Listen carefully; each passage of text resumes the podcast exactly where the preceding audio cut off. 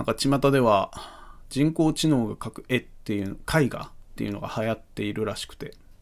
ミッドジャーニーっていう名前のねアプリがすごい流行ってるんですって。でこの俺試してみたんですよ。だからこの今日の配信のラジオトークっていうアプリでやっている方のサムネイル画像はあのそろそろやめたいっていうのを入力して、えー人工知能が勝手に作ってきた画像を、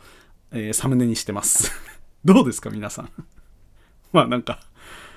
まあ、好き嫌いはあれどまあそれなりになんかかっちょいい絵が返ってくるんですよ。すげえなっていうふうに思ってはいるんですけど。で皆さんあれどう思います？人工知能の絵。ねえ。まあ、昨今あのもう将棋もね人工知能が強くなってチェスも強くなってまあ、えーあまりまだ目立ってないですけど音楽とか小説とかも、まあ、自動で生成するみたいな、まあ、そういう人工知能的な something っていうのが、まあ、続々出てきている感はまあ否めないわけですよ。すげえなと。大体まあこういう新しい流れが出てきたらまあ絶対賛否は出てくるというかまあ、えーすすごいんじゃないみたいな話でかつもうイラストレーターとか、まあ、芸術家とか、まあ、そういう人っていらねえんじゃねっていう論といやいやそんなことはないだろうっていう論とでそもそも芸術とはみたいな話とか、まあ、もっと言ってしまえば人間とはみたいな話とかにまあなんか発展していっているんだろうと思って、まあ、ちょこちょこググってたりするんですけどあんまりねなんかこうこの状態を明確にこう表現ししている人が、まあ、僕的にはあんまりしっくりする議論っていうのがまだまだなくて、えーなんかやっぱり自分でちょっと今のところ思う自分の感覚っていうのを喋ってみたいなというふうに思ってございますんで今日はまあダラダラとこう人工知能が描く絵についてまあ話していきたいなと思ってございます、えー毎週金土日初そろそろやめたいラジオの方をぜひぜひお聞きください。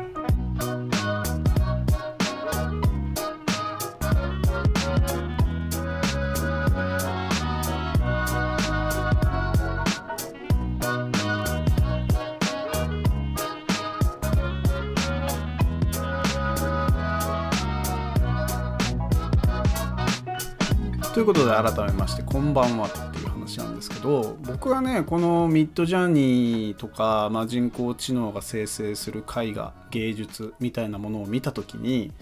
あの、まあ、直感して思ったことっていうのがあってでこれちょっとまた飛ぶようですけれどもあのドラえもんの秘密道具でどれが一番好きですかっていうふうに問われたことがねまあ過去あって。で俺俺はその時に結構持論を持ってるんですよ。答えはタケコプターだと。っていう持論を持っていてこれあの実際に理由をあの長文メールで送ったら俺3700文字ぐらいになったことがあったんですけどこの話をちょっと思い出しましてこれ何かっていうとまあ、ごちゃごちゃ前提の議論っていうのがまああるんですけどなんで俺はタケコプターを推薦するのかというふうに言うと、まあ、もっと具体的に言ってしまうとねあの、まあ、すっげえ難なんか難しいっていうか、まあまあ、こねくり回した話なんですけど、まあ、要は僕の中ではドラえもんの秘密道具の中で最も大事なものっていうのは移動に関する道具が最も大事だっていうふうに考えているタイプの人なんですよ。で移動に関する秘密道具のうち構大事なものっていうのがで代表的なものっていうのが2つあってそれがどこでもドアとタケコプターですと。で移動という概念からすると一見するとどこでもドア最強説っていうのが出てくるんですけどでもタケコプターの方が、えー僕の言っている移動という概念には適してますよっていうそういう議論をするのに3700文字かかってるんですけどこれ概して言うとどういうことかっていうとね僕は移動が大事だと思ってるんですでこの時にどこでもドアによる移動っていうのは僕の言う移動ではないんですけどこれなんでかっていうとあの確かに人が移動すると出発と到着っていうのが結果的に現れるんですよ。どこそこを出発しどこそこに到着したっていうのが、まあ、移動の、うん結果において最も大事な2つの要素じゃん。でこれを、えーシンプルに完璧に達成したのがどこでもドアだと思うんですよ。どこでもドアっていうのは出発地点っていうのが Now でどこそこに行きたいっていうとそこにポンと行けるっていう。これがどこでもドアが達成している移動なんだけど僕の言っている大切な移動というのはその間の出来事なんですっていうのが、えー、まあ3700文字の中の、まあ、主たる論旨なんですよ。そのスキップしてはならないと。その途中経過。物理的に肉体が、えー、移動している。まさに移動していること。っていうのは、えー、出発到着とは無関係にあるんだよ。っていうことをまあ結構とうとうと僕は考えるタイプで。だからけあの電車とか苦手なんですよ。あの電車とか飛行機とかバスとかそういうものは苦手でそれだったら自転車とかバイクとかの方が好きなのね。でまあそれはだから本当に移動しているから。なんか急いでるって思えば、えスピードを速めることができるし、えー、ゆっくり行こうと思えば緩めることもできるし寄り道しようと思えば寄り道することもできるし景色も自分の思い通りに変更することができるみたいな、まあ、そういうのが僕にとっての移動だなっていうふうに思っていたっていう、まあ、そのドラえもん秘密道具の議論っていうのがあってこれを思い出したんですよ。僕はこの、えー、人工知能の絵画を見た時に。まあ、要は何が言いたいかっていうと僕にとって絵絵というもの絵画というもの芸術というものっていうのはあの描かれたものっていうだけではなくてそのプロセスにわりかし絵画の、まあ、重要な要素が畳み込まれているっていうふうに考えるタイプの人なんですね。でこれは実は映画とか音楽とかもそうだから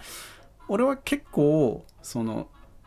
ある種のタイプの人たちとは反りが合わないんですけど要は作者性とか作家が誰かということとは関係なくコンテンツっていうものを楽しもうぜって言っている人たちとちょっと俺は反りが合わないんですけど、まあ別に喧嘩するわけじゃないですが、考え方は違うなっていうふうに思うタイプで、誰が言ったのかとか、誰が書いたのか、誰が作ったのか、そしてどのように作ったのかっていうことを結構楽しむタイプなんですよ、僕自身が。で、そこに軸足が置かれるタイプでもあって、つまりこれだから最近で言うとあのプロセスエコノミーとか言われているやつで、まあ、要はあの制作風景からあどんどんコンテンツ化されていくっていうそういう話。えー、最近ではもう当たり前のようになっていますしなんかもともとね新映画論とかいう本によればアニメーションっていうのは実際は一番最初に作られたアニメーションっていうのはなんか実際手が出てたんだって。なんかその人が本当に絵を描いていてそれが動いてるんだろうっていうことを見せないと分かってくれなかったから実際にそのアニメーションのを描いている手っていうものが作品の中に出てくるっていうのが割と自然だったらしいんですね。もともとで、まあ、なんかそれは俺にとって妙に納得のいく議論でそういうなんか、えー、実際にこう構築されていっている様っていうものを含めてまあ絵とか絵画をこう楽しむタイプの人なんですよ。だからあんまりね美術館とか行かないんです俺。で行くんであれば割と勉強していくタイプなんですよ。めんどくせえタイプなんですけど。その結果として現れた絵から全てを感受するっていう感性がないだけっていうふうに言われたらそれはその通りかもしれないんですが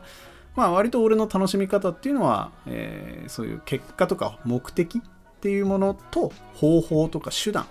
ていうプロセスとかそういうものが、まあえー、上位下位の関係にはあんまりないんですね。割と混濁しているんですよ。で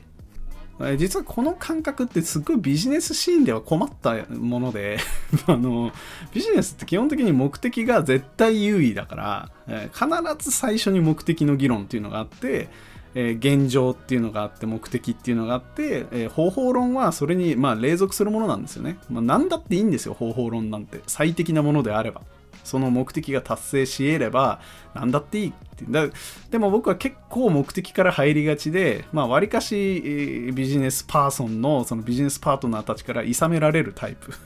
ではあるんですけどまあでもだからことほどさようにというかまあ僕は結構プロセス重視派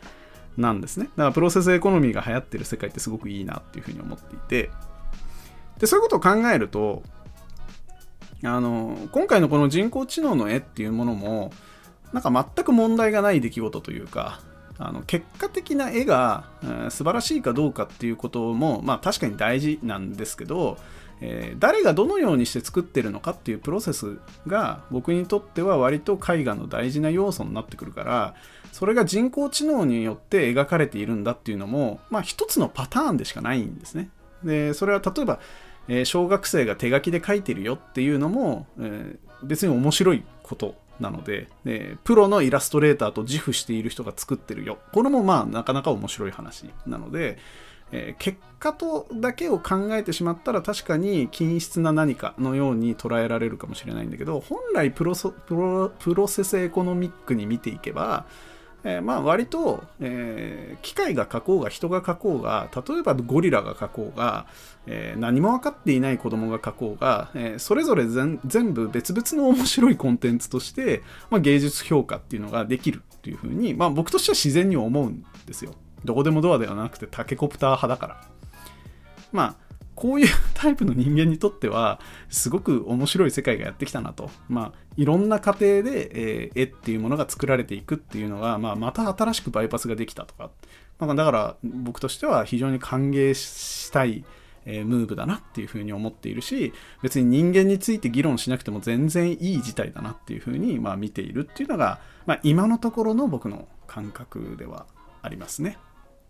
だからちなみに、えーとまあ、一エンジニア IT 系のエンジニアで当然あのディープラーニングとかを実際組んだことがある、えー、僕からするとですねやっぱりそのプロセスっていうものはとっても理論的なものだったりとか、まあ、実際のコードそれからプロセス過程で生成されるバイナリデータとかっていうのが、まあ、分かるのでなおのこと結構面白いんですよね。で僕はやっぱりそのミッドジャーニーとか、まあ、今後出てくるであろうそういうジェネレーション、まあ、生成系の AI はぜひともねプロセスを分かりやすく可視化するっていうところまでセットでやればそれなりに人工知能と一口に言っても割と癖があるんだなとか、まあ、そういう個性みたいなものも出てくると思うのでまあね、あそういう計算途中の結果とかを分かりやすく表現する、まあ、そういうものっていうのをまあ磨いていけばなんか新しい地平が見えるんじゃないのとか思った次第でございました。また明日も撮っていきたいと思いますのでぜひよろしくお願いします。じゃあまた。